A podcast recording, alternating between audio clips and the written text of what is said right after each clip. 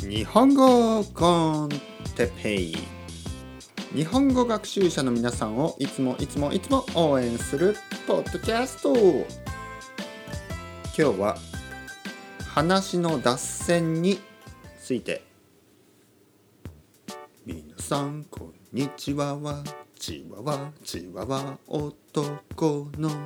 日本語コンテッペイポッドキャストが今日も始まりました。元気ですか？皆さん。僕は元気ですよ。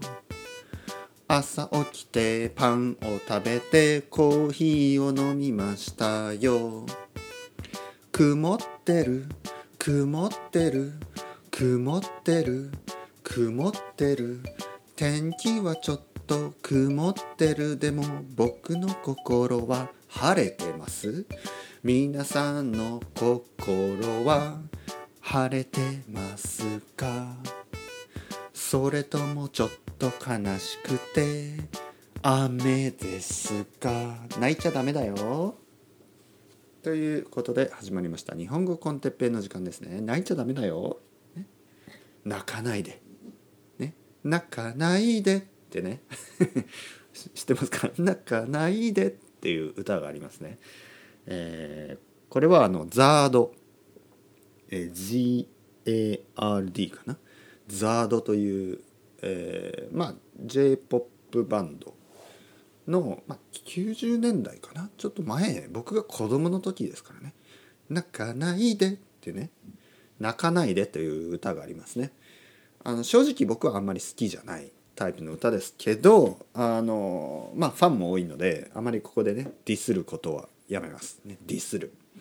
まあ、ディスるというのはなんか disrespect の意味ですけどそんなに強い意味じゃないですね。 criticize の意味ですね、えー、ディスることは、えー、ここではやめます。いろいろなことをね僕はディスってますからね、えー、でもザードは別にディスる必要もないですからね。そのあの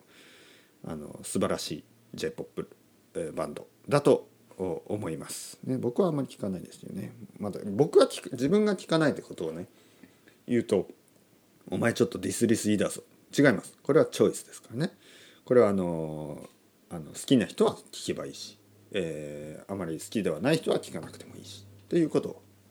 えー、まあそのパーソナルチョイスですからね。人生は。はい皆さん元気ですか？僕は元気ですよ、えー、今日もねいきなりあの話が脱線してしまいましたが、えー、脱線というのは話が、えー、それるということですね。例えばじゃあ僕が今日は、えー、じゃあ、えー、うん何にしよう。じゃあ日本語の文法についてとかね JLPT2 級についてとかねタイトルを言いますよね。モチベーションについてとか東京についてといったにもかかわらず別の話をするというこれを話が脱線すると言います、ね、話がそれる。別の話をする、ね、であのちょっとですねなぜ今日その話をするかというとあの少し前にですねあの、まあ、メッセージをもらって Facebook でねメッセージをもらってあの「いつもありがとうございます」えー「ポッドキャストを聞いてます」まあ、そこまではあの本当にありがたいメッセージ。その後ありがたいありがたいあの意見が続くんですけどまああのここをね、えー、やめてほしいこれをこうしてほしいみたいなねえー、まあそういう意見をいただきました。でやめてほしいというのがあの話がそれる話が脱線するのがちょっとね良くないと思うと彼女は言いました。で話が脱線しないためにあのちゃんとドラフトとか書いた方がいいんじゃない？みたいな そういうあのご指摘をいただきましたね。ご指摘というのはその意見ですね。えー、いただいて、えー、皆さん想像できるようにあの僕はちょっと「うんなんだよ」みたいな 僕はな「なんだよそれ」みたいな感じでちょっと嫌な気持ちに、えーまあ、嫌な気持ちになったわけじゃないけど僕には僕の理由があるんですね僕の僕には僕の理由があって、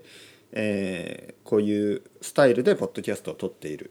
ということをちょっと今日は説明させていただこうと思います。あのそのメール自体はね本当にあのそ多分そんな強い意味はなかったんだと思いますけど彼女のあのちょっと英語がちょちょっと僕にはあのかなり強く感じましたからちょっとねえって思いましたけど、まあ、多分そんな強い意味はないんだと思います。あの本当にもう最後はあの、まあ、とにかく「ありがとうございます」みたいな感じだったんであのそのメールの多分半分以上はちょちょっと僕にはクリティサイズに聞こえたんですけど、まあ、多分そんな意味つもりはなくてただのサジェスチョンのつもりだったんだと思います。ね、でもちょっとねなんだよって思い思っちゃったんですけど、まあ、とにかく、えー、彼女が言うにはあの例えば僕がね「東京について」とタイトルに入れてるくせに、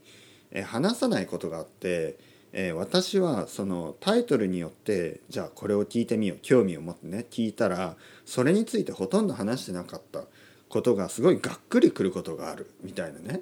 えーまあ、そういうことを言われたわけです。であのまずね僕は言っておきたいのはそのタイトルはね一応つけてますタイトルはね何々についてって言うけど僕はねそれはあまり大事じゃないと思ってるんですよね自分の中では。なぜ何々についてって書かないとまあその まあポッドキャストとしてねエピソード例えばエピソードなんか300えー、何 ?2019 年9月何日とかそんなあの日付だけ書いてもねつまらないですから一応何々についてって一応メイントピックを決めてだけどダイグレスする。だけど脱線する。話が変わる。でこれは僕はこの脱線こそが脱線ね話が変わるダイグレッションこれこそがこの脱線こそが日本語コンテッペイのあのユニークネスっていうかあのオリジナリティだと思うんですね。えー、普通ポッドキャストとかあのたくさんのポッドキャストはあまり脱線しないです。で僕がね、えー、じゃあ皆さんじゃあ皆さん皆さんが日本語を話す機会があるとしたらどういう時だと思いますか？皆さんがね日本語を話す時どういう時だと思いますか？それは例えば友達に会うとか日本人の友達に会うえー、友達と話す、ね、そういう時がほとんどですよね。そういう時は自然な日本語、ね、自然な日本語を話す日本語の会話をする時は話がねどんどんどんどん脱線します。どんどんどんどん話が変わっていきます。じゃあ今日はこれについて話しましょうとかそんなことはないんですね。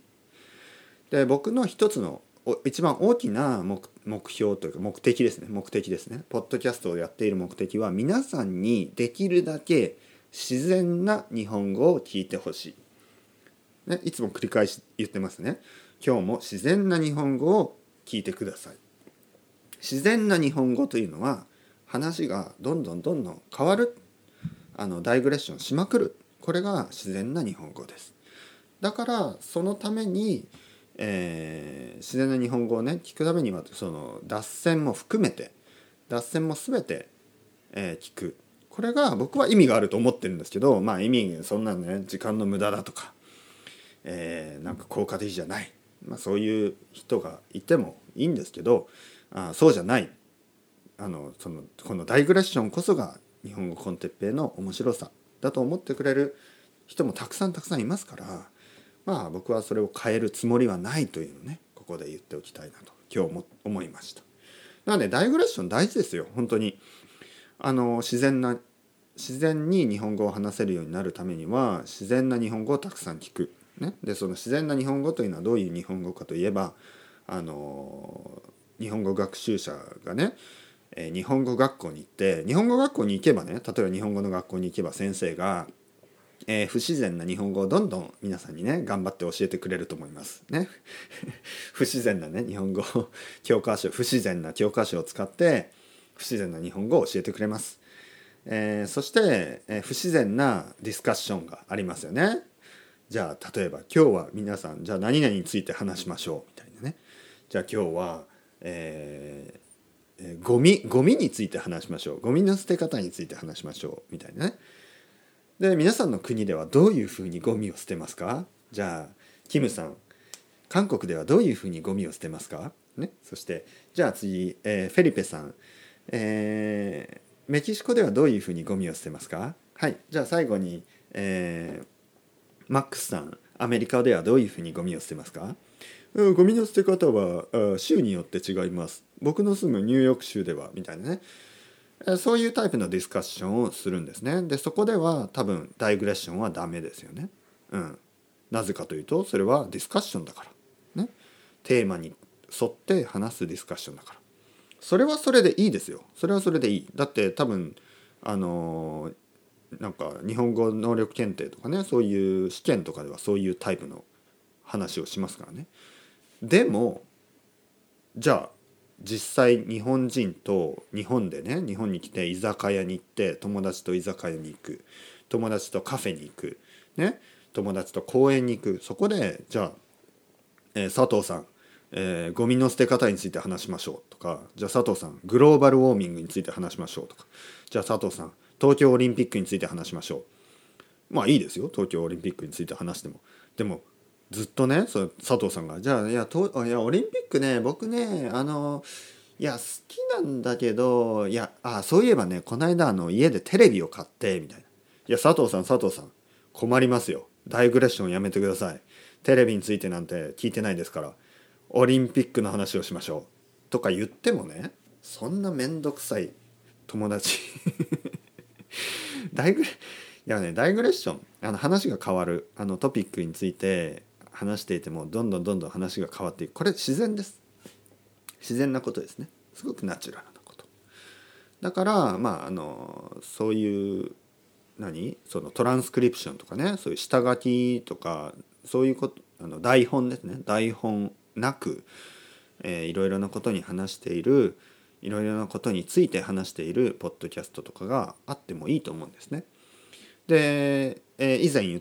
前にね前に言ったことがあるようにあの日本語コンテッペイはそもそもですねもともとはあのエスパニョール・コン・ホアンっていう僕が好きなあのスペイン語のポッドキャストがあるんですけどあのそのホアン先生ですね。ホアン先生もどんどんダイグレッションするんですよ。すごく話が脱線するんですね。で僕はねそれを聞いていてすごく楽しかったまあ今でも聞くんですよ。楽しいんですね、えー話がどんどん変わる。なんかすごいね自然なんですよ。なぜかというと僕のねあのスペインの家族、えー僕の奥さんのお父さんとかお母さんとかおじさんとかおばさんとかあとは他の友達とかスペイン人と話し話してるとどんどんどんどん話が脱線するんですよね。本当にでそれが自然なスペイン語だったんです。でもほとんどの教科書とか他の他のポッドキャストは脱線しないんですよみんなあのトランスクリプトあの擬音っていうんですよね擬音を読んでるだけなんででもねそれだと僕が本当に知りたいその自然なスペイン語が聞けなかったんですね。そこで見つけた発見したのがエスパニョル・コン・ホア。ンでホアン先生は脱線しまくる。だけど自然なスペイン語がそこでは聞ける。だからそれを僕はいつも聞いていて自然なスペイン語をあのの勉強になったんですね。今でもなってます。だからその日本語のポッドキャストとか日本語の,、まあ、教あの教科書とかね学校とかほとんどはあまり話が脱線しないですよね。だからこれは僕はあえてあえてね目的を持って、えー脱線してるんです。という話を今日はしました。うん、なので まあその意見はねありがたくあの聞きますけどあのそのなんていうかなまあしょうがないですよね。この しょうがないというのはそのまあそれぞれにはねそれぞれのスタイルがありますからあの例えばね味噌ラーメンを作ってるお店に行って僕は味噌があまり好きじゃないので醤油ラーメンにしてくださいと言ってもそれはできない。と同じようにあの僕はあの豚骨ラーメンを作ってますから豚骨ラーメンを食べてください。ね。まあ豚骨じゃなくてもいいですけど僕は僕のスタイルのラーメンを作ってる。日本語コンテッペイラーメンを作ってるんで日本語コンレ、えー、テッペイラーメンが食べたい人は、えーこれを聞いてください。日本語コンテッペイラーメンがあの苦手な人と嫌いな人はやっぱりあの他にありますからねポッドキャスト。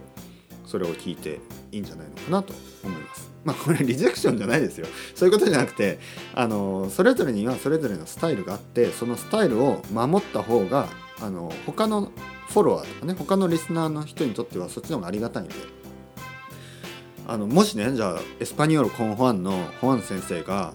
あの他のね誰かリスナーの一人の意見を聞いてトランスクリプトを書いて読み始めたら僕は聞かなくなります。絶対聞きたくない。そんなエスパニオルコンファンは聞きたくない。僕が好きなエスパニオルコンファンはダイグレッションしまくりの話がそれまくりの話が脱線しまくりのいつものホアン先生のフリートークです。これを僕は聞きたい。だからそういうあの日本語コンテッペイのあのリスナーもねたくさんいると思うのでこれからもスタイルを変えずに頑張っていきたいと思います。それではまた皆さんよろしくお願いします。これからも。またねまたねまたね。パトレオの人いつもサポートありがとうございます。ありがとう。あの他のリスナーの人もいつもありがとうございます。皆さんのおかげでこうやってまた続けられます。それではまた。バイバイバイバイバイバイ。チャオチャオチャオチャオチャオチャオチャオ。